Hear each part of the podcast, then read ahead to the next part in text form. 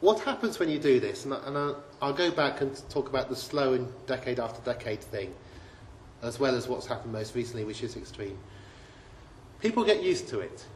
I mean, it is all my almost it's all my adult life, and a large chunk of my childhood is this. That this is just normality.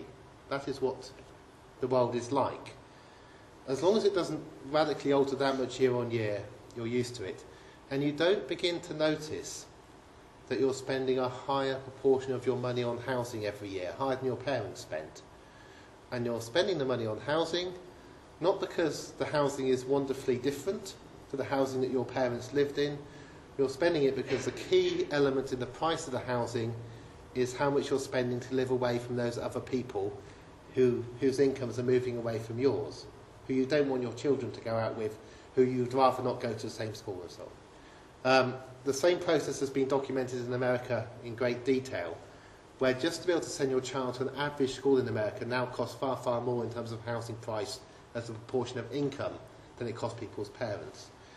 Um, Similarly, you end up with long commutes to work because you want to move away from the areas where you don't want to be a resident, but the work is still there. We have workplaces that bring together people on very different incomes.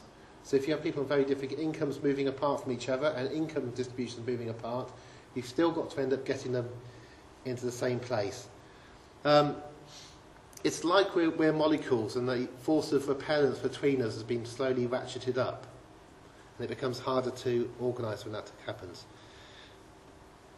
Let me zoom on towards the end of this. Um, my view of what's happened in the last two years, particularly the crash of 2008, is that the party's ended. We could partly get away with this kind of ever increasing inequality, and in a similar way to the United States got away with it, by saying, well, living standards are actually going up at the bottom slightly. Well, in aggregate, over 30 years, much more than slightly. I mean, people were being able to heat their homes, um, who were in the poorest tenth of society by the end of this.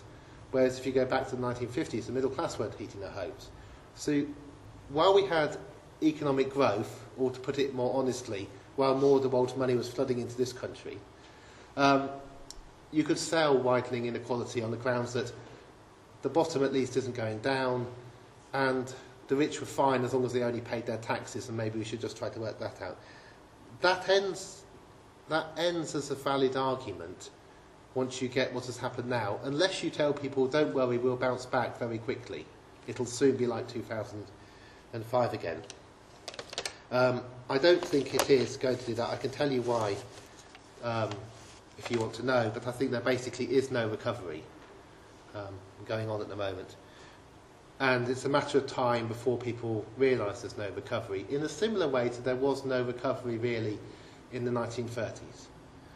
And people realised, I mean, in America they realised by 1933 there was no recovery, and they did different things about it. And those things had a lot of effect before the war. Uh, but again, I won't bore you with that. What should we try to do if this is the case? We've been living through this for 30 or 40 years. We've become very, very separated from each other and we've become poorer.